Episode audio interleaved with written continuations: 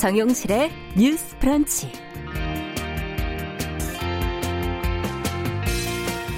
안녕하십니까. 정용실입니다. 코로나19 방역을 위해서 한 달 넘게 문을 닫았던 수도권의 박물관, 미술관, 도서관 이런 공공시설이 오늘부터 다시 문을 연다고 하지요. 어, 대부분 입장 인원을 줄여서 좀 제한적으로 또 예약제로 운영을 한다고 하니까 오랜만에 방문하실 분들 좀 알아보시고 출발을 하셔야 되겠습니다. 어, 수도권의 코로나 감염 확산세가 진정됐다고는 하는데요. 상황이 다시 안 좋아질 가능성은 남아 있습니다. 아, 그렇기 때문에 최고의 방역은 아무것도 열지 않는 것, 또 아무데도 가지 않는 것일 텐데요. 근데 최고와 최선은 다른 얘기죠. 어, 안전하지만 꽉 닫힌 최고보다는 안전에 대한 책임을 나누어 갔더라도 좀 더 자유롭고 민주적인 최선을 우리 사회는 선택을 했고요. 지금 실천해 나가는 중입니다. 자, 7월 20일 월요일 정유실의 뉴스 브런치 문을 열겠습니다.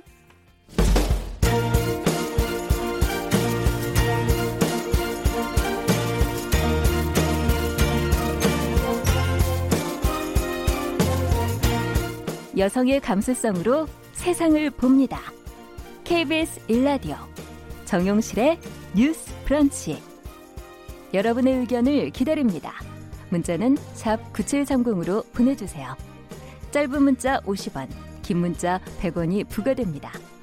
KBS 모바일 콩, 유튜브를 통해서도 무료로 참여하실 수 있습니다. 네, 정유실의 뉴스 브런치 여러분들과 함께 프로그램 만들어 가겠습니다. 오늘도 벌써 들어와서 인사 건네주시는데 이철님께서 유튜브로 미용하셨네요. 네, 답답해서 머리를 좀 확 잘랐습니다. 네, 아, 어떻게들 너무 센스가 있으세요. 바로바로 바로 알아보시고 아, 감사합니다. 오늘도 많은 분들이 들어와 주셨네요. 자, 첫 코너 뉴스픽으로 저희는 문을 열겠습니다. 더 공감 여성정치연구소의 송문희 박사님 안녕하세요. 네, 안녕하세요. 미용하셨네요. 네. 전혜연 시사평론가 안녕하십니까? 네, 안녕하세요. 네. 자, 오늘 첫 번째 뉴스는 이 미국에서 주한미군 감축을 시사하는 보도가 지금 나오면서 이 방위비 분담금 협상에 이것이 영향을 미칠 것인가에 지금 관심이 좀 높아지고 있는데 어떤 얘기들이 지금 나오고 있는지 한번 먼저 정리를 좀 해볼까요? 예, 이 방위비 협상 참 한미 관계에 있어서 뜨거운 감자라고 해야 될까요? 풀리지 않는 난제라고 할까요? 네. 특히 트럼프 대통령이 기존보다 훨씬 높은 안을 계속 우리 정부에 내야 된다는 식으로 압박을 해왔었죠. 음. 이게 공식적인 발언과 비공식적인 발언이 사실 섞여 있어요. 그쵸? 그런데 비공식적인 석상에서는 자주 언급한 것으로 음. 알려져 있고 그리고 이제 그 주한 미군뿐만 아니라 뭐 다른 나라에 배치되어 있는 무군 문제에 대해서도 트럼프 대통령이 이런 말을 자꾸 강조하고 있습니다. 음. 안보 문제의 경우 미국의 무임승차해서는 안 된다. 동맹의 방위비 분담을 계속 겨냥한 발언을 해왔습니다. 네. 이번에 이런 논란이 또 재점화된 거는 두 가지 계기입니다. 첫 번째로는 미국 일간 월스트리트 저널에서 관련 보도가 나왔는데요.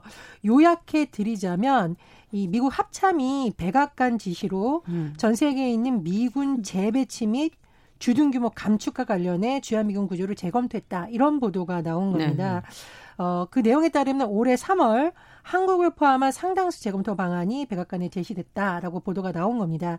그리고 또 하나가 이제 미 국방부가 국가 국방 전략의 이행이라는 내용을 이제 보도 뭐 이렇게 배포가 됐는데요. 네. 여기에서는 구체적으로 주한미군에 대한 내용은 들어가 있지 않지만 전반적인 내용이 미군의 재배치, 재할당 이슈에 대한 전반적인 내용이 포함되어 있다는 음. 것이 지금 중론입니다. 그래서 네. 지금 사실상 트럼프 대통령이 오는 11월 대선을 앞두고 이 이슈를 더 점화시켜서 즉 주한 음. 미군과 뭐 안보국 여러 곳에 되어 있는 미군 문제를 재점화시키고 결국 그것이 우리나라에도 방위비 협상의 어떤 압박용 혹은 지렛대가 될 네. 것이라는 전망이 나오고 있습니다. 하지만 우리 정부의 정확한 입장은 뭐 나오지 않는데요. 지금 언론 보도를 보면 우리나라 외교부의 경우에는 주한미군 규모와 방위비 협상은 별개의 사안으로 접근한다는 음. 방침이죠. 그래서 이제까지 그것이 연계돼 논의된 적이 없었다라고 지금 외교부 관계자 발언이 나오고 있고요.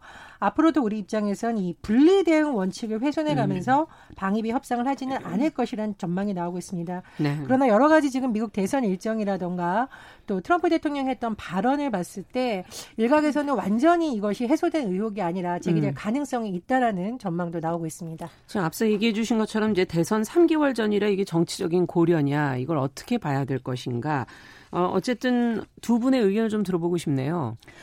어, 이게 참 복잡한 문제들이 얽혀 있는 부분입니다. 우리는 이제 방위비 네. 분담금 협상과만 자꾸 연결을 시켜 생각하는데 조금 더 큰 그림을 볼 필요가 있는 것이 지금 주한 미군 감축 논의라는 거는 한국에만 국한된 것이 아니라 어 미국의 에스퍼 장관이 얘기했듯이 그 인도 태평양 사령부가 지금 백지 상태에서 새롭게 재검토하겠다. 해외에 네. 나가 있는 이제 미군에 대한 재배치를 검토하겠다 얘기한 것이 어떤 전략이냐면 지금 중국과 미국 간의 경쟁이 굉장히 가열되고 있는 부분이 그렇죠. 중국이 이제 1대 1로라고 얘기하면서 육상 해상 실크로드를 음. 만들고 있지 않습니까? 거기에 대해서 중국이 인도 태평양으로 진출하지 못하도록 막는 것이 또 바로 미국의 인도 태평양 전략이라는 것이거든요. 음. 그래서 그 인도 태평양 전략으로 무기 중심축이 가면서 해외에 있는 미국 주한 미국 또 미군들도 여기에 맞게 재배치를 하겠다는 겁니다. 음. 그래서 지금 이 인도 태평양 전략에 쿼드 블록이라고 하는 4개국이 있는 것이 누구냐면 네. 미국, 일본, 호주, 인도입니다. 아. 근데 여기에 지금 이제 주요 당사국으로 한국은 들어가 있지 않은데 그러네요. 미국은 계속 한국이 여기 협력해라 들어와라 이런 식의 음. 이야기를 계속하고 있는 상황인데 지금 한국 정부는 여기에 대해서 분명한 어떤 태도는 취하지 않고 협력하겠다 정도로 얘기를 하고 있거든요. 음.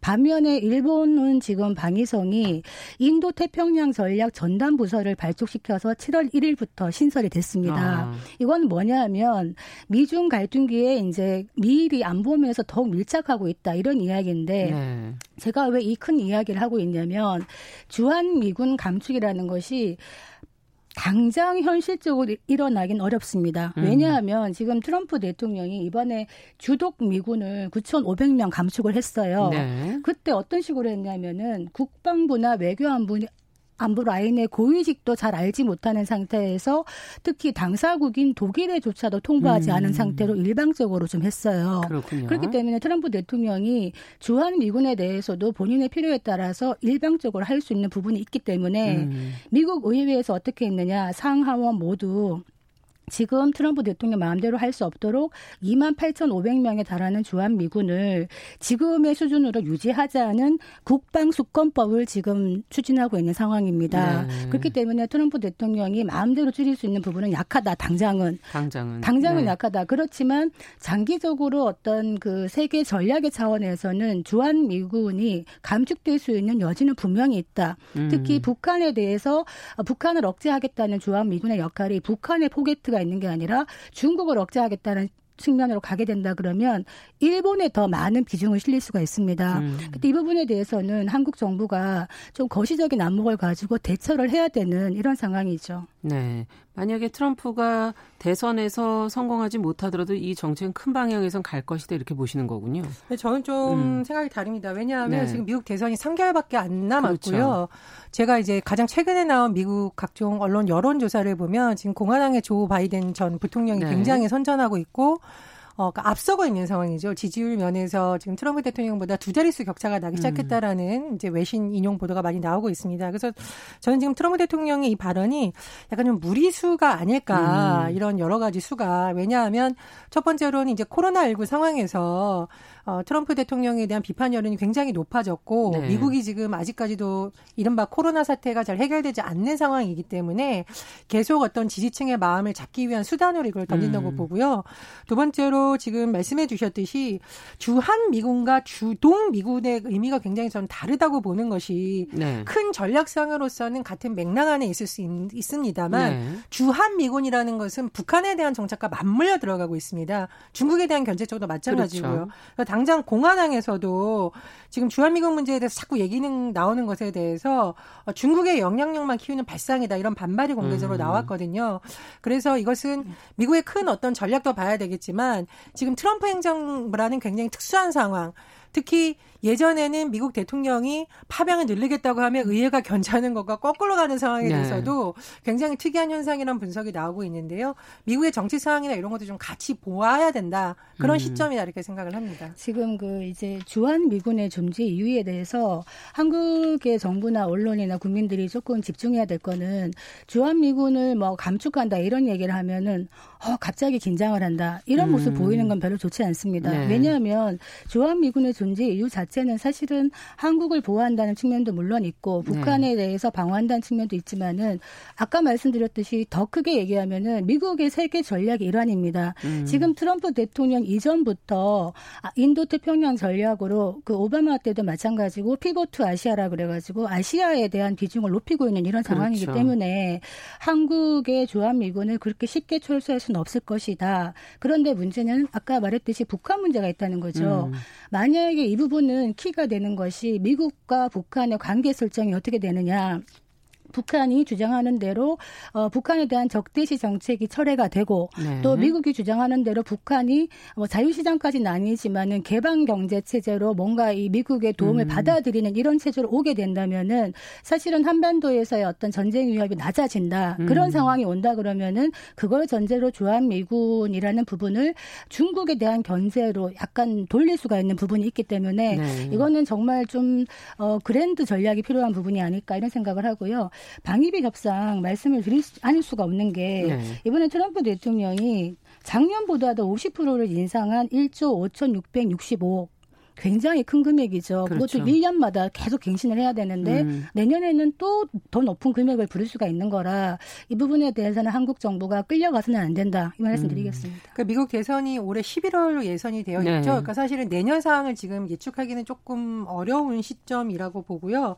다만 이제 공화당에서도 계속 이 주한미군 감축 문제에 대해서는 비판적인 의견이 나오고 있습니다. 그 공화당 상원의원 중에 벤세스 의원이라고 있어요. 네. 성명을 냈는데 굉장히 적나라하게 얘기를 했어요. 뭐라고 했냐? 우리는 한국의 복리후생으로 미사일 시스템을 갖고 있는 것이 아니라 미국인 보호를 위해서 하고 있는 음. 것이고 그리고 우리의 목표는 중국 공산당 지도부 및 북한 주민을 압제하는 핵무기 아, 여기서는 또 약간 좀 과격한 용어가 음. 나와서 아, 그러니까 이 부분에서 우리를 건드리기 전에 생각할 거리를 주는 것이라고 강조하고 있습니다. 그래서 저는 이게 어떤 공화당의 입장이라고 보기는 어렵고 대선을 앞둔 어, 트럼프 행정부 정확히 말하면 트럼프 대통령의 의중에서 지금 여러 가지 진행되는 것이 아닐까 그렇게 봅니다. 음. 자, 앞으로 좀 어떻게 진행되는지도 계속 저희가 지켜보면서 어, 또 대선까지 상황도 같이 한번 크게 살펴봐야 될 것 같습니다. 자, 두 번째 뉴스는 정세균 총리가 8월 17일을 지금 임시 공휴일로 지정하는 방안을 검토하라 이렇게 관계부처에 지시를 했다고 하는데 8월 17일이 월요일이 되죠. 예, 이유가 무엇인지 송 박사님께서 좀 보도 내용을 좀 정리를 해 주시겠어요? 예, 8월 음. 15일이 토요일이더라고요. 네. 그러다 보니까 빨간 날이 안 돼서 월요일까지 연결을 시켜갖고 8월 17일을 임시 공휴일로 지정을 한다면 네. 어떻게 했느냐 아마 그렇게 될 것 같아요. 지금 분위기가 네. 그 목적은 뭐냐하면 뭐 심신이 지친 국민과 의료진에게 조금이나마 휴식의 시간을 드리고 음. 내수 회복의 흐름을 이어나가기 위한 것이다. 네. 이렇게 얘기를 하고 있는데 어, 그렇지만은 또 여기 같이 하는 것이 이제 수도권의 방역 강화 조치도 조금 조정하겠다. 그래가지고 뭐 공공도서관이라든가 미술관 이런 거 운영 재개하겠다. 예. 이런 게 맞물리는 것 같아요. 예. 다만 뭐 입장 있는 제한하고 마스크 착용하고 이런 얘기를 하고 있는데 여기에 대해서 임시 공휴일 지정을 이런 식으로 하는 거가 맞느냐라는 또 찬반 경론이 좀 일어나고 있는 상황입니다. 음. 어, 지정의 필요성, 효과에 대해서 어떻게들 생각하시는지 좀 두 분 얘기도 좀 들어보죠. 이게 현실적으로 많은 이들이 그때 뭐 휴가를 가거나 이랬기 때문에 임시공휴일로 지정하지 않더라도 제 생각에는 뭐 휴가를 내는 음. 사람들이 워낙 많을 것 같아요. 그래서 네. 정부에서 오히려 선제적으로 임시공휴일 지정을 하되 뭐 어떻게 하겠다는 발표가 나오지 않을까 이렇게 좀 조심스럽게 전망을 하는데요. 음. 저는 근데 이제 방역에 있어서 굉장히 좀 정부가 이때 집중을 해서 대국민 홍보도 하고 전략에 나와야 된다고 생각하는 것이 우리가 왜 이제 코로나19 좀 나아지나 하는 시점이었는데 갑자기 왜 뭐 연휴라던가 뭐 5월에. 예, 그럼 예. 이태원발 감염 뭐 이게 막 번지고 있는 번졌었거든요. 예. 그래서 휴가 기간에 이동 인원도 많아지고 또 에어컨이 작동되는 곳에서는 실내에서. 예 무조건 이게 환기를 시켜줘야 되는데 사실 그렇지 않은 경우도 많고 해서 위험 요소도 그만큼 늘어난다고 음. 봅니다. 그래서 임시 공휴일 지정 자체를 비판하기는 좀 어렵지만 유동인구도 많아지고 점점 더 통제하기 어려운 상황에 대해서의 방역은 정부에서 지금부터 철저히 세워서 음. 지금 2차 팬데믹 뭐 우려가 완전히 해소되지 않은 그렇죠. 상황이기 때문에 그 부분에 관해서도 조금 더 돼야 된다고 보고요. 그리고 저는 이제 지금 아마 이게 지금 중앙재해대책본부라든가 뭐 관련 공무원들이 거의 매일 휴일 없이 출근을 하고 있다라고 해요. 그렇죠. 그래서 저는 아마 이 임시공휴일 지정이 아마 관계기관 공무원분들이라든가 음. 의료진에게도 일부분 신경을 쓴 것이 아닌가라고 생각을 하는데 현장에 가서 이분들이 정말 필요한 의견을 지금 정부가 반드시 점검해야 된다고 봅니다. 지금 음. 너무 사명감과 피로감에 의해서 의료진이라든가 방역 관계자들을 혹사시키는 것이 아니냐는 저는 좀 우려가 있습니다. 그래서 네. 이분들이 현장에서 진짜 필요한 건지 뭔지 그리고 필요한 인력이라든가 장비가 제대로 되고 있는지 음. 그런 부분을 정말 다시 한번 돌아봐야 되는 시점이라고 봅니다. 아니 그 임시 공휴일은 사실 의무적으로 쉬어야 되는 건 아니거든요. 정부에서 만약에 임시 공휴일을 하면 예. 확실하게 쉬는 조직은 공무원 조직 그리고 대기업은 거기에 맞춰요 발을. 그런데 네. 중소기업이라든가 그 밑으로는 사실 임시 공휴일에 대해서 굳이 맞추지 않는 경우가 많기 때문에 그렇죠. 음. 사실은 좀 이 부분에 대해서 약간 박탈감도 느끼는 분들이 있을 것 같다 이런 생각이 들고 문제는 내수 진작용이라고 얘기를 하시는데 뭐 내수 진작되면 좋고 중요한 부분인데 돈이 있어야지 돈을 쓰는 거 음. 아닙니까? 지금 문제는 사실 뭐 실, 실업수당으로 하시는 분도 많고 생활하시는 분들도 있고 또 무급휴직이라든가 지금 일이 없어서 쉬시는 분, 음. 어, 자의적이지 않게 쉬는 분들이 너무나 많은데 네. 사실은 휴식도 물론 중요합니다만 휴식보다 일할 수 있는 날을 더 원하는 이런 경제다 이런 부분 음. 말씀드리고 싶고 5월 초에 우리가 어린이날 끼는 그 황금 연휴에 사실 네. 많은 전문가들이 아직은 시기상조다. 사회적 거리두기 좀 더 연장하자 이랬는데 그때 열었죠. 네. 그래서 아까 말했듯이 좀 더 많은 확진자가 생기고 감염이 생겼는데 음. 굳이 8월 17일 하루를 굳이 더 정하는 것이 어떤 위험성은 좀 더 높이는 반면에 만약에 에, 뭐 마스크 쓰고 방역 열심히 하겠지만 만약에 또 다른 감염 사태가 생긴다면은 안 그래도 힘든 의료진들이 더 무리가 되지 않을까 이런 음. 생각도 들고 8월 달에는 많이 휴가를 가거든요. 예. 그렇기 때문에 임시 공휴일을 이렇게 그때그때마다 이런 식으로 정하는 것이 과연 맞는가 이런 생각이 들고 지금 의료진의 과로가 참 크다 그래요. 네. 근데 이거는 의료진들이 8월 17일 임시 공휴일 정했다고 해서 하루 쉴 수 있는지는 제가 모르겠습니다만 음. 하루 쉰다고 되는 문제가 아니라 이 상시화되는 의료진들의 과로의 부분을 들여다봐야 된다. 음. 이를테면 이들에 대한 설비라든가 물품 지원이라든가 식사, 휴식 이런 예. 모든 부분들을 세세하게 보는 것이 평소에 필요하다 이런 생각이 듭니다. 네. 근데 지금 올해 같은 경우에 법정 그 공휴일이 주말하고 겹치는 경우가 있어요. 많아요. 예, 지금 예. 8월 15일이 광복절인데요. 토요일입니다. 있습니다. 네. 그래서 아마 8월 17일에 대해서 임시, 임시 공휴일. 공휴일로 지정하는 음. 데는 음. 아마 그런 면도 좀 있지 않을까 싶고요. 그리고 이제 박사님 말씀해 주셨듯이 뭐 중소기업이나 이런 거에 대해서도 많이 필요한데 사실은 제가 이제 공공기관이나 공무원 조직에서 일하다 보면 공무원이라는 특수성 때문에 또 정말 쉬어야 되는데 쉬지 못하는 경우도 있습니다. 네. 특히 코로나19 상황에서는 아마 조금 상황이 심각한 지자체나 이런 데는 거의 아마 그렇죠. 공무원들이 제가 알기로는 비상근무를 하고 있거나 음. 모자란 인력을 이렇게 계속 근무하는 식으로 될 가능성이 높거든요. 그래서 그런 부분도 좀 일부분 고려한 것이 아닌가 그런 네. 생각도 듭니다. 1814번님께서 의료인들은 좀 쉬게 해주는 게 좋을 것 같다라는 의견을 보내주셨습니다. 앞서 담비찬비님께서 어, 바이든이 선전한다는 부분에서 저희가 민주당이라고 했었던 것 같은데, 예, 공화당으로 들으셨던 것 같은데, 정정하겠습니다. 만약에 네. 실수했다면. 자, 그리고 세 번째 뉴스로 좀 가보도록 하죠. 자, 국회 상임위원회 가운데 지금 여성가족위원회가 홀대를 받고 있다는 그런 지적이 최근 보도가 나오고 있는데요. 여가위를 사실상 축소하는 민주당의 상임위 통폐합론, 뭐 사무공간 문제 이런 것들이 지금 지적이 되고 있거든요. 어떤 내용인지 먼저 좀 살펴보고 얘기를 좀 해보죠.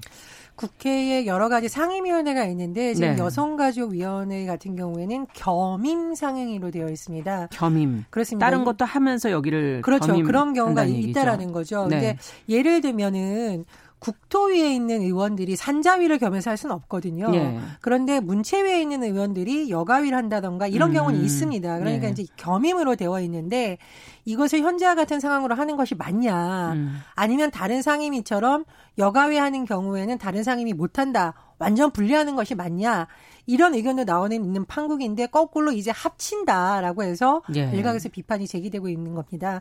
지금 이제 민주당에서 이런 내용이 나오고 있다라고 하는데요.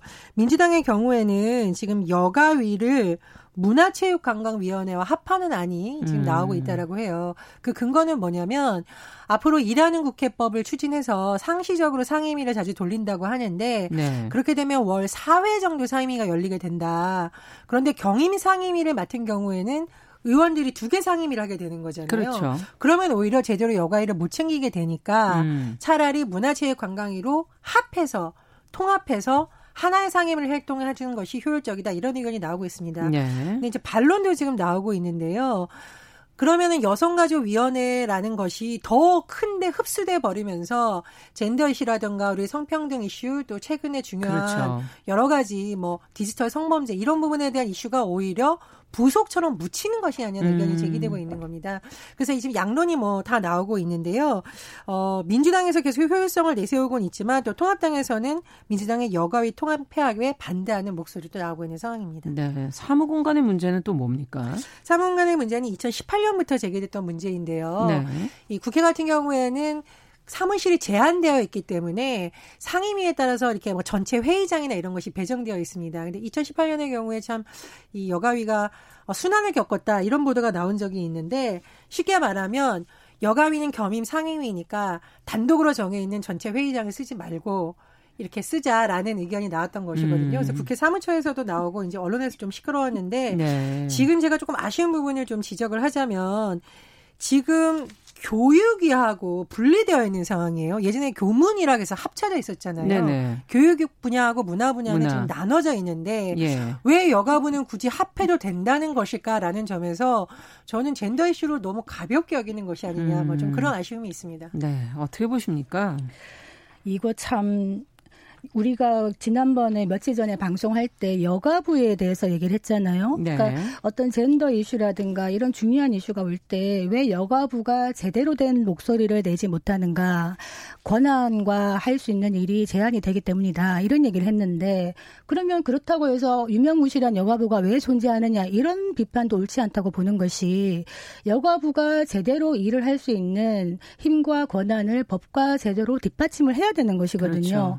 그래 서 지금 여가부 예산이 1조 원 겨우 넘을까 하는데 굉장히 작은 예산입니다. 다른 네. 부처랑 비교했을 때 그렇다면 이 여가부가 힘을 가지고 제대로 일을 할 수 있다면은 여성가족위원회도 사실은 단독 상임위가 가능한 거예요. 음. 근데 그게 안 되기 때문에 지금 약간 새빵살이 하듯이 여기저기 이제 가는 이런 입장을 지금 만들겠다는 건데 지금 문화체육관광위원회도 세 개잖아요. 문화, 체육, 관광 이것도 사실 말이 많아요. 네. 문화, 체육, 관광 이 세 개를 섞은 것도 굉장히 전문성 부분에서 문제가 많다는 얘기를 하는데 여기다가 문화, 체육, 관광 여성위원회다 이거죠. 그넷 중에 또 제일 끝에 붙는 거예요. 그래서 호칭하기도 입이 아픕니다. 그런데 음. 문제는 이번에 그러면 굳이 여가위를 여기다가 넣을 거면은 여가위를 앞에다가 이름 넣자. 네. 여성 문화 체육 관광으로 넣자 했더니 힘도 없는 여성 가족위를 왜 앞으로 넣느냐는 반발이 있기 때문에 못했다는 거 아닙니까? 음. 그래서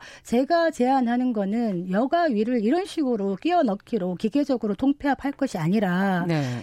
상임위를 만들어야 되는 거죠. 음. 지금 상임위 18개인데 이 상임위 18개 유지하는 게 뭐가 중요하냐. 여가, 여가위가 제대로 일을 할 수 있도록 하기 위해서 상임위를 만들어주는 것이 중요하다. 그렇기 때문에 상임위 한 개를 늘리는 게 무슨 그렇게 문제가 되겠느냐. 기존에 있는 상임위들에서 더 늘리는 것. 그게 여가위이기 때문에 젠더 이슈의 중심이 있는 여가위이기 때문에 민감하다, 꺼린다 이런 의원들이 많다는 거죠. 음. 만약에 여가위에서 제대로 일을 하고 좋은 일을 많이 해서 국민들이 호응하고 좋은 평가를 했을 때 국회의원들이 어, 이 자리 괜찮네? 이런 생각이 든다면 아마 서로 가려고 네. 할 거예요. 그래서 저는 여가위 힘을 실어줘야 된다. 그 전제로서는 여성 가족부를 살려야 된다. 이런 네. 말씀드리겠습니다. 그런데 이게 겸임이라고 아까 말씀해 주셨는데 다른 위원회 상임위원회도 겸임인가요? 아, 그렇지 않습니다. 그렇지 않습니다. 네. 이제 예결위 같은 경우에는 특수한 상황이니까 또 좀 별도로 봐야 되는데 네. 차이점이 뭐냐면 예결위나 이런 상임위에는 막강한 힘을 가지고 있기 때문에 서로 관련된 상임이라는 거고 여가위는 안타깝게도 현실적으로 그렇게 호응을 받지는 못한다는 점이에요. 근데 저는 사실 근본적으로는 이거는 선거구제하고도 문제가 되어 있는 거죠. 왜냐하면 네. 우리나라 지금 소선거구제 상황에서는 지역구에 뭔가 생색을 낼 수 있는 상임위를 매우 선호할 수밖에 없습니다. 예를 들면 국토위를 우리가 노른자 상임위 라고 네. 뭐 예결이라든지 국토위라든지. 예, 지역의 SOC 네. 가져올 수 있다고 생각을 하고요.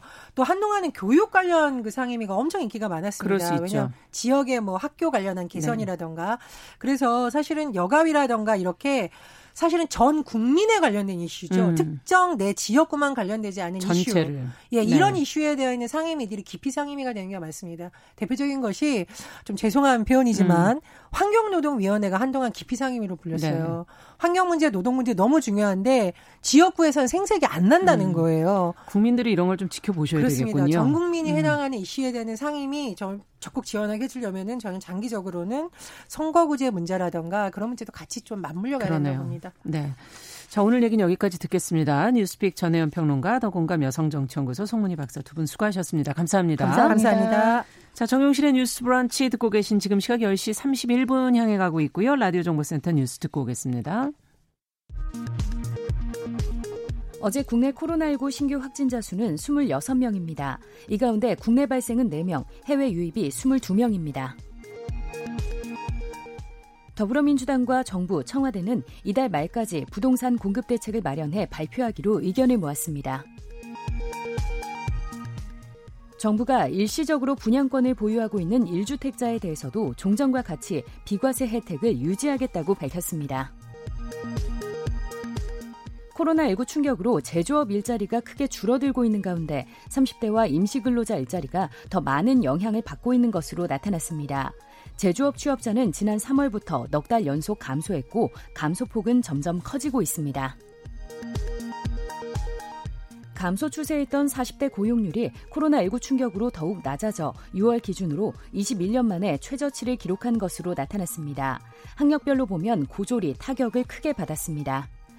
지금까지 라디오 정보센터 조진주였습니다.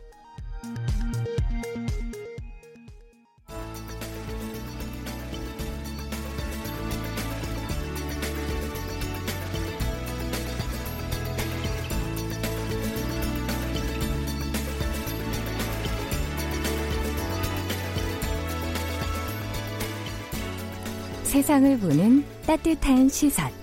KBS 일라디오 정용실의 뉴스 브런치. 매일 아침 10시 5분 여러분과 함께합니다. 네, 정용실의 뉴스 브런치 듣고 계신 지금 시각 10시 33분 향해 가고 있고요. 자, 지난 10일 정부가 이 종부세를 강화하는 고강도 부동산 대책을 내놓은 이후에 어, 시장에 미칠 영향 또 정책 방향에 대한 감론을박이 지금 계속 이어지고 있습니다. 어, 또 주말 사이에는 뭐 주택 공급을 위한 그린벨트 해제 가능성을 두고 과연 이것이 맞는 것이냐 또 많은 보도와 다양한 의견들이 쏟아지고 있습니다. 자, 지난주 이 시간에 저희가 이제 세금으로 부동산을 규제하는 것에 대한 좀 비판적인 의견을 좀 저희가 들어봤고요. 오늘은 또 다른 의견을 좀 들어보도록 하겠습니다. 토지자유연구소 남기업 소장 전화 연결합니다. 안녕하십니까? 소장님. 네, 안녕하세요. 남기업입니다. 네. 반갑습니다. 오늘 이제 종부세 강화가 핵심인 70 부동산 대책 나온 후에 지금 뭐 전문가들도 입장이 여러 갈래로 갈라지고 있더라고요. 일단 그렇죠. 우선 예, 종부세 폭탄이라는 말도 뭐 나오는 것 같고 인상률 과도하다 뭐 이런 지적도 있고 소장님께서는 어떤 입장이십니까? 어 세금을 내는 분들 입장에서는 과도하다고 생각할 수 있을 것 같아요. 네. 그러나 비교해 보면 아직도 많이 낮거든요. 음. 다른 나라하고 비교해 보면 예. 그리고 뭐 굳이 비교하자면 12억 원의 1주택자들은 한 10만 원 정도의 종부세를 내요. 네. 어, 그리고 이번에 집중 대상자는 다주택자들인데 네. 다주택자들은 뭐 그 심심해서 다주택인 건 아니잖아요. 그렇죠. 투기 목적인데요. 네. 당연히 보유세를 더 내야 되고 음. 그리고 들고 있기가 정말 부담스러우면은 시장에 내놓으면 되거든요. 예. 예. 그래서 폭탄이다 이렇게 얘기하는 거는 좀 지나치다. 예, 낼수 없으면은 매물을 예. 내놔라. 지금 그렇게 말씀하시는 예, 예 거군요. 예. 네. 지금 열린민주당의 김진애 의원은 국세청에서 제출받은 자료를 분석을 해보니까 최고 세율을 적용받는 대상이 많아야 20명 정도다. 이게 맞는 말입니까? 예, 자료 보니까 그런데요. 그러니까 최고 세율 6%예요. 예. 6%면 이거 뭐 완전히 재산을 뺏겠다는 거 아닌가? 뭐 이렇게 하는데 네. 그 그 냥 가격의 6%가 아니고요. 어, 한 저기 최고 세율이고요. 네. 그 6%에 적용되는 그 지금 말씀하신 것처럼 한 20명 정도가 적용이 돼요. 네. 그러니까 이거는 굉장히 과장된 거죠, 사실은. 예. 네. 그렇게 과장됐다는 게 지금 뭐 현 정부 정책을 신뢰하는 분들 의견인데 또 네. 그렇지 않게 주장하시는 뭐 1주택도 지금 오르고 있다. 이렇게 반대로 또 예. 얘기하시는 분들도 계셔서 소장님께서는 그런 자료들을 좀 살펴보셨습니까? 아, 지금 나온 자, 저기 대책은 네. 고가 1주택자들은 포함시키지 않았어요. 네. 그리고 이제 가장 중요하게 주장을 해왔었던 민간 임대 사업자들 네. 그 등록을 하면은 혜택을 엄청나게 종부세 혜택도 주고 양도세 혜택도 주, 주겠다라고 그 그랬었죠. 예, 그거를 사실 소급적으로 폐지해야 되는데 예, 그것도 포함시키지 않았죠. 그래서 이번 대책이 사실 효과가 있을까 좀 시장 상황을 지켜봐야 되, 지 않을까 싶습니다. 음. 예. 자, 근데 이번 대책이 나온 이후에 이제 부동산 시장에 그 가격이 더 오르고 있다는 좀 보도들이 계속 나오고 있어서 어, 이런 시장 반응이 나오는 이유는 무엇이라고 보시는지 어떻게 바라보고 계십니까? 시장 흐름을. 예, 뭐 시장이 좀 어떻게 움직이는지 좀 더 봐야 되는데 네. 아무래도 그러니까 다주택자들이 보유하고 있는 투기용 주택을 내놓는 매도 압력으로 좀 약하지 않나 음. 아, 그런 생각이 들고요. 거기서 매물이 쏟아져야 하향 안정화가 일어날 수 있거든요. 네. 그 물론 이제 다주택자가 되려고 하는 사람, 뭐 2주택자, 3주택자들에게 대한 취득세, 그러니까 네. 이제 매입하려고 하는 사람들의 투기 수요는 좀 줄일 수 있는데 예. 말씀드린 것처럼 중요하게 이제 다주택자들이 내놓는 압도적인 좀 압력으로 작용해야 되는데 그게 좀 약하고 네. 또 반면에는 중저가 주택은 재산세를 내거든요. 종부세가 아니고. 그렇죠. 그러니까 재산세는 또 깎아주겠다고 했어요. 음. 그러니까 이제 중저가 주택, 건데 뭐 빌라나 이런 거에 대한 투기 수요가 살아날 수도 있지 않을까 음. 이런 우려도 사실 됩니다. 다른 풍선 효과가 또 나타날 수도 있다. 예, 예, 예. 그 이제 재산세는 깎아주겠다고 그렇게 예. 발표를 했죠. 앞서 예. 얘기해 주신 것 매도 압력으로는 좀 약하다, 팔게 하는 압력으로는 약하다. 세금 지금의 세금이 그렇다 이런 말씀이신 거죠? 예, 예, 예. 지금 이제 그러면 새로 양도세를 아, 더 올려야 된다고 보시는 건가요? 그러면? 어, 아니고요. 그러니까 예. 사실은 보유세라고 하는 거는 갑작스럽게 올릴 수가 없거든요. 네. 그러니까 어, 이, 과거 정부에서도 보유세는 강화를 어떻게 할 것인지 로드맵을 제시해요. 음. 그러니까 한꺼번에 올릴 수가 없기 때문에 준비할 수 있도록. 예, 그렇죠. 아, 앞으로 이 정부는 계속해서 보유세와 관련해서는 계속 올리겠구나. 네. 그럼 나의 세부담은 이렇게 되겠구나라고 시장이 그것을 사실로 받아들이게 만들어야 되는데 네. 이 정부는 그냥 한 번에 그냥 한 번만 올리고 마는 거로 그러니까 음. 단기 대책으로만 계속 세제를 제시하고 있죠. 그 점이 좀 많이 아쉽습니다. 아, 장기적인 로드맵이 나오지 않기 때문에 거기에 네네네. 대한 준비나 아니면 그 계획을 알고 미리 매도를 한다든지 이런 결정을 할수 없게 지금 하고 있다라는 부분이군요. 그렇죠. 이제 예, 앞으로 어떻게 바뀔지 모르겠다라고 하는 생각을 하게 되는 거죠, 사람들이. 네, 예. 그렇군요. 자, 세금으로 또 집값을 잡으려는 시도는 또 좀 너무 무리한 거 아니냐 하는 주장, 잘못됐다 이런 주장들도 있는데 어떻게 보십니까? 그 보유세가 가장 중요한데 보유세만으로 뭐 주거 문제를 해결할 수 있다 이런 건 아니죠. 네. 어떻게 그렇게 하겠습니까? 근데 이제 보유세를 강화하는 거는 부동산 문제 해결의 기본이거든요. 예. 어, 우리가 다 알고 있는 것처럼 투기는 뭐 심심해서 하는 게 아닙니다. 음. 예, 매매 차익을 노리고 그렇죠. 또 보유했을 때는 또 누구에게 임대하면은 임대 소득이 다른 데 투자했을 때 평균 수익률보다 훨씬 높기 때문에 그걸 하는 거거든요. 네. 이 그거를 이제 우리가 흔히 불로소득이라고 부르는데 음. 근데 이 불로소득을 환수 및 차단해야 되는데 어떤 수단으로 환수 및 차단하겠어요? 네, 세금 결국은 세제밖에 없죠. 네. 그러니까 어, 보유세를 충분히 높여서 매매 음. 차익이 별로 안 생기게 하고 음. 임대 소득이 생겨도 다른 데 투자한 것보다 평균 수익률이 약간 상회한다. 이 정도면 저는 투기가 굉장히 가라앉을 거다. 네. 네, 이렇게 보고 있습니다. 예. 지금 이제 어, 서민들이 느끼는 거는 부동산 부분에 있어서의 불평등의 문제를 많이들 느끼시거든요. 이걸 네. 좀 근본적으로 해결하려면 어떻게 해야 될까요? 어, 불평등은 자산에서 나오거든요. 예. 그러니까 자산에서 엄청난 불로소득이 생기는데 저희 연구소에서 계산한 걸 보면 한 GDP에 매년 20%의 불로소득이 생겨요. 네. 이렇게 자산 소유 불평등이 심한 것도 사실인데 음. 그 부, 부동산에서 불로소득도 많이 생기기 때문에 소득 불평등의 주된 원인이죠. 네. 그러니까 이 불로소득이 생기지 않게 세제를 잘 설계해서 제시를 해야 되지 않을까. 음. 그 방향으로 갈 수밖에 없, 없어 보입니다. 네, 예. 그렇군요. 자, 근데 규제뿐 아니라 공급 확대도 중요하다는 지적들이 나와서 최근에 이제 공급에 관한 언급들이 많이 되고 있는데 청와대 네. 김상조 정책실장이 뭐 최근 라디오 인터뷰에서 그린벨트 해제 방안 검토하고 있다 이렇게 밝혔었거든요.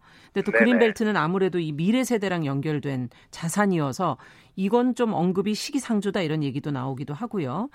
네. 이 그린벨트 해제를 통한 공급 확대는 어떻게 보십니까? 필요하다고 보십니까?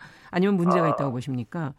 지금은 불필요하다고 봅니다. 지금 현재 상황에서는 예, 진행자께서 말씀하신 것처럼 이건 미래에 아, 우리가 토지라고 하는 거는 우리 우리만 쓰는 게 아니라 미래 세대도 쓰잖아요. 그렇죠. 우리가 다, 네. 다 개발을 해놓으면 안 되기 때문에 그리고 또 무엇보다도 지금의 부동산 문제가 생긴 거는 집이 부족해서 그런 건 아니거든요. 네.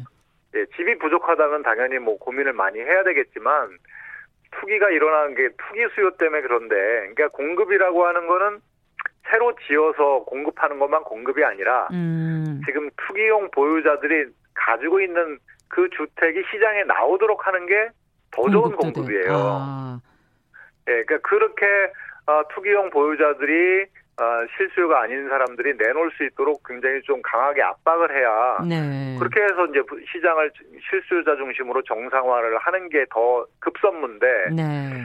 이렇게 하면은 집, 어, 어, 집이 부족해서 그런가 보다. 그럼 또 뭐 사야겠네라고 하는 투기 심, 수- 그 심리를 부추길 수가 있거든요. 아. 그래서 좀 원인 진단을 좀 잘못하고 있는 게 아닌가. 음. 아, 이거 지금 그린벨트 풀 때가 아니다 라고 네. 말씀드리고 싶습니다. 그린벨트 해제도 뭐 말이 안 되고 또 새- 신규 주택보다는 투기 수요가 매물을 내놓는 방향으로 가도록끔 어, 세제를 개편해서 가야 된다. 지금 그렇게 방향을 그렇죠. 보시는 예, 거군요. 그게 더 좋은 공급 대책이라는 거죠. 그, 예, 그렇군요. 예.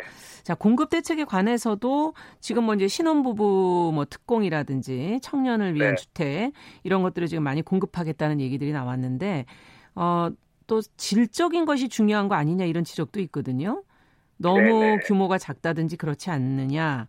어떻게 보십니까? 이 부분에 대해서. 예, 저도 뭐 신혼부부나 청년을 위한 주택에 너무 작고 질 네. 떨어지고 이런 건 좀 곤란하다고 생각해요. 음. 이게 어, 좀 더 질 좋은 주택을 공급하기 위해서 정부가 재정을 네. 적극적으로 여기에 할당해야 된다고 보는 보는 게요. 왜냐하면 이것은 국가의 장래와 관련된 일이거든요. 음. 예, 여기에 인색하면 안 된다고 생각합니다. 네. 예, 신혼부부와 청년에게 보다 그 쾌적한 주거 환경을 마련해주기 위해서 정부가 여기 좀, 좀 재정적 집중을 좀 해야 된다 네. 어, 싶습니다. 예. 그렇군요.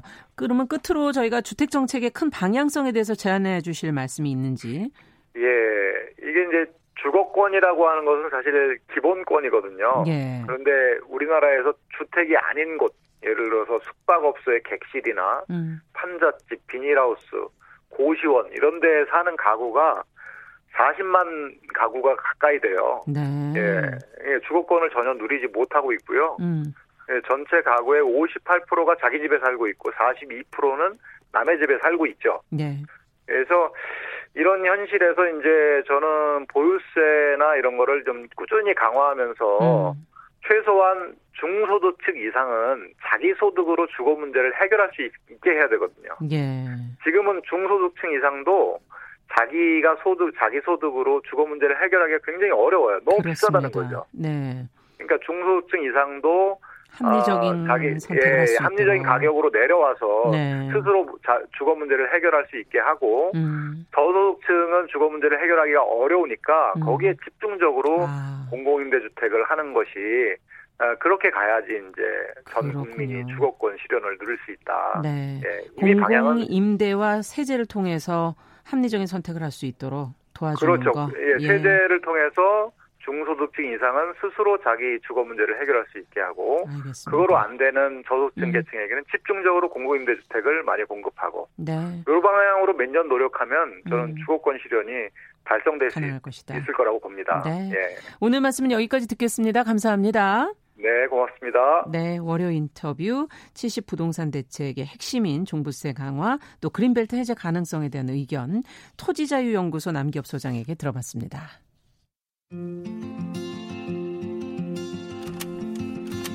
우리는 만났다. 월요일부터 금요일까지 오전 10시 5분엔 뭘 해요? 참고로 말하지만 정용실의 뉴스 브런치를 들어요.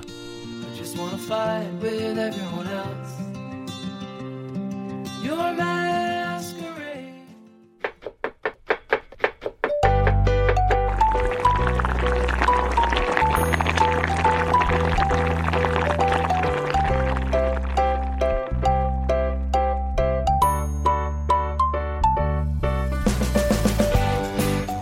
건강한 식탁 오늘도 홍신의 요리 연구가 잘해 주셨습니다. 어서 오십시오. 안녕하세요. 아, 지난주에 초복은 지났고, 지났고, 네. 지금 장마가 시작이 됐고 네. 이제 중복 말복이 기다리고 그렇죠. 있지 않습니까? 네. 말복 초복- 아주 넘어가기 힘들죠. 초복에 뭐 먹은 게 없는 것 같아요. 뭐 보양식 뭐 드셨어요? 아, 저도 딱히 뭐 복날이라 그래서 챙겨 먹진 않고 저 평상시에 너무 많이 잘 챙겨 먹기 때문에 복날까지 챙겨 먹으면 안 될 것 같아서. 아, 부럽네요. 네, 근데 뭐 먹는 게 직업이기도 하고 항상 그쵸. 요리를 하니까요. 음. 근데 약간 복날 그래서 손님들한테 제가 권하는 것 중에 하나는 전복을 드시라고 해요. 아, 보통 삼계탕 먹지 않나요? 네, 삼계탕도 좋죠. 근데 약간 전복이 저는 조금 좋은 게 어. 저는 전복을 많이 먹는 걸 좋아하거든요. 어. 저희 식당 메뉴들에서 전복을 많이 먹기로 아, 한게 있는데 그래요. 네, 전복이 되게 고단백 저지방 영양식품인데다가 그거 이렇게 한 마리씩 입에 쏙쏙 넣어서 먹는 그 맛이 또 있습니다. 야, 가격이 좀 비싸지 않나? 요새 전복값이 굉장히 많이 싸졌어요. 지금요? 네, 심지어는 그 어. 완도에 그 양식을 하는 농가들은 조금 어려운 데도 많아요. 왜냐하면 전 복이 대부분 소비가 급식으로 되고 있었던 게 되게 비율이 높았기 때문에 급식으로 됐었어요. 네. 근데 지금 급식 시장이 엄청나게 줄고 코로나 그럼요. 이후로 그렇기 때문에 조금 어려운 농가들이 있어서 전복 음. 가격이 많이 내렸고요. 이럴 때 지금- 먹어야 되는 네, 거군요. 맞습니다. 전복 드시기를 되게 권해드려요. 어, 네. 그렇군요. 과거와 지금의 복날을 맞이하는 음. 그게 좀 달라졌죠. 지금 전복 얘기하시는 거 들으니까 많이 달라졌죠. 옛날하고 다른 것 아유, 같아요. 전복을 어떻게 먹습니까? 저도 사실 옛날 사람은 아닙니다만 이게 뭐 문헌에 나와 있거나 기록을 어. 살펴보면 옛날에 사실 삼계탕을 먹었다고 알려져 있잖아요. 그렇죠. 그것 최근이에요.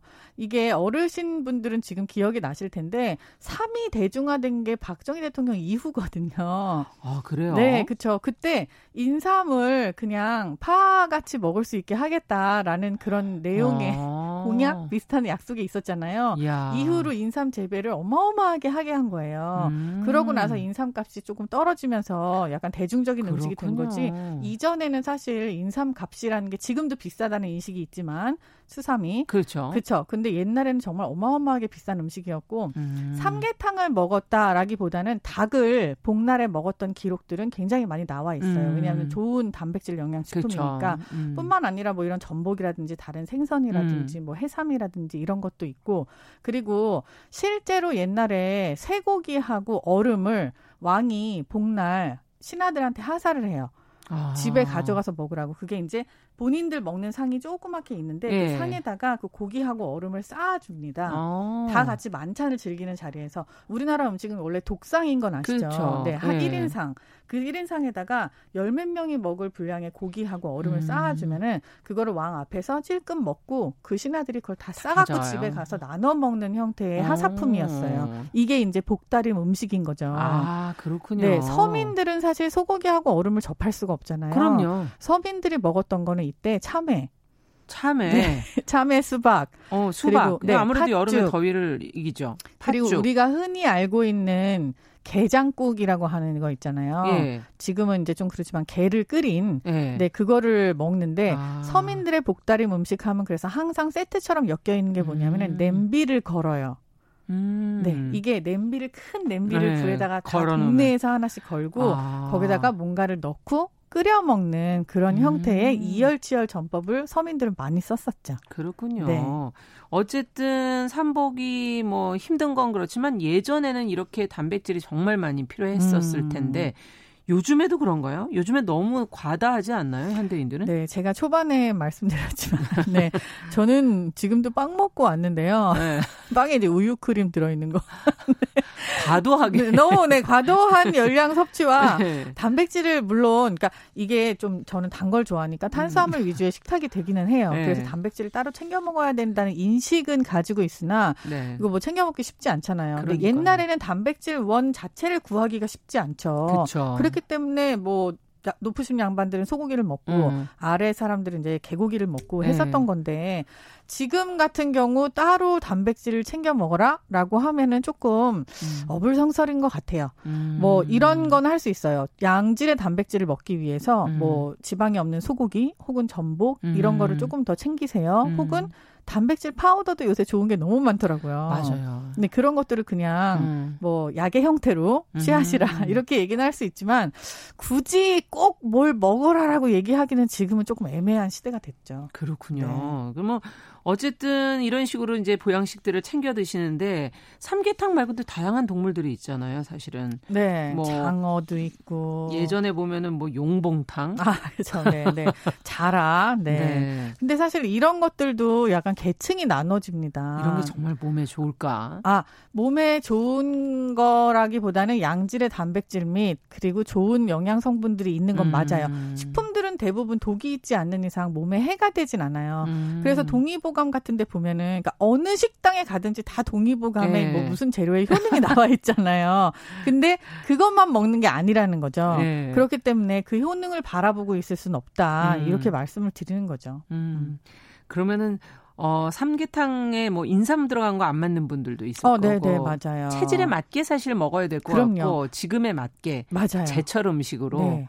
어떤 것들을 생각해요. 예, 뭐 삼계탕은 이제 삼이 안 맞는 분들 혹은 닭이 안 맞는 분들도 있고 음. 뭐 뜨거운 국물을 싫어하시는 취향적인 문제도 있고 맞아요. 그럴 수 있는데 삼계탕도 사실은 복다림 음식은 맞아요. 아. 네 그렇게 해서 몸의 체온을 유지를 시켜줘서 오히려 예. 더위를 더 잘 이겨낼 수 있게끔 하는 거는 음. 맞는데 제가 봤을 때에 정말 최고의 그 지금 복날의 보양식이라고 음. 한다면 수분이 많은 과일이에요. 아. 여름에만 나오는 과일. 아까 서민들이 참외와 그렇죠. 수박을 먹는다고 네. 얘기하셨는데 진짜 뭐 선조들의 지혜 어디 멀리 가서 찾을 게 없고 어. 이렇게 그냥 여름에 밭에 굴러다니는 이런 수분이 많은 과일들 어. 여름 과일들이 다른 계절의 과일들에 비해서 굉장히 수분이 다 많아요. 생각해 보시면 복숭아도 그렇고 그러네요. 8월에 나오는 복숭아 네. 그리고 수박도 그렇고 맞아요. 참외도 마찬가지고 음. 토마토도 지금 열리는 것들 다 수분이 7, 80% 이상이잖아요. 비가 와서 그런가?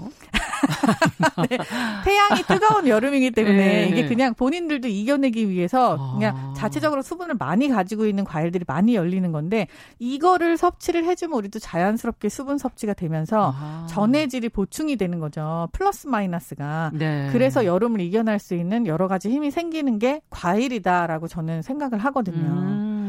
네, 근데 아, 제가 맨날 이렇게 얘기를 하면 근데 너는 맨날 소고기랑 전복 먹고 살 그렇게 찌고 과일 먹으라고 사람들한테 그런 거 말이 되냐 이러시는데 네, 본인 과일, 드시는 걸 얘기하셔야지. 저는 과일 플러스. 네, 플러스 그렇게 먹습니다. 네, 제일 좋은 건 사실 과일이다. 네, 예. 여름 과일. 어, 아까 전복 얘기해 주시니까 지금 한창현님께서 음. 전복은 암수 구별을 할 수 있느냐, 어떤 게 더 좋은 아, 거냐 이렇게 물어오셨어요. 전복 암수 구별이 있지만 음. 사실은 이거를 그러니까 그렇게 막 의미 있게 나누진 않아요. 음. 근데 저 같은 경우는 전복의 내장을 굉장히 좋아합니다. 음. 근데 이 내장이 황장이 있고 녹장이라는 게 있어요. 아, 예. 그렇죠. 예. 근데 이 전복의 황장이랑 녹장이 무슨 의미가 있냐면은 맛이 너무 달라요.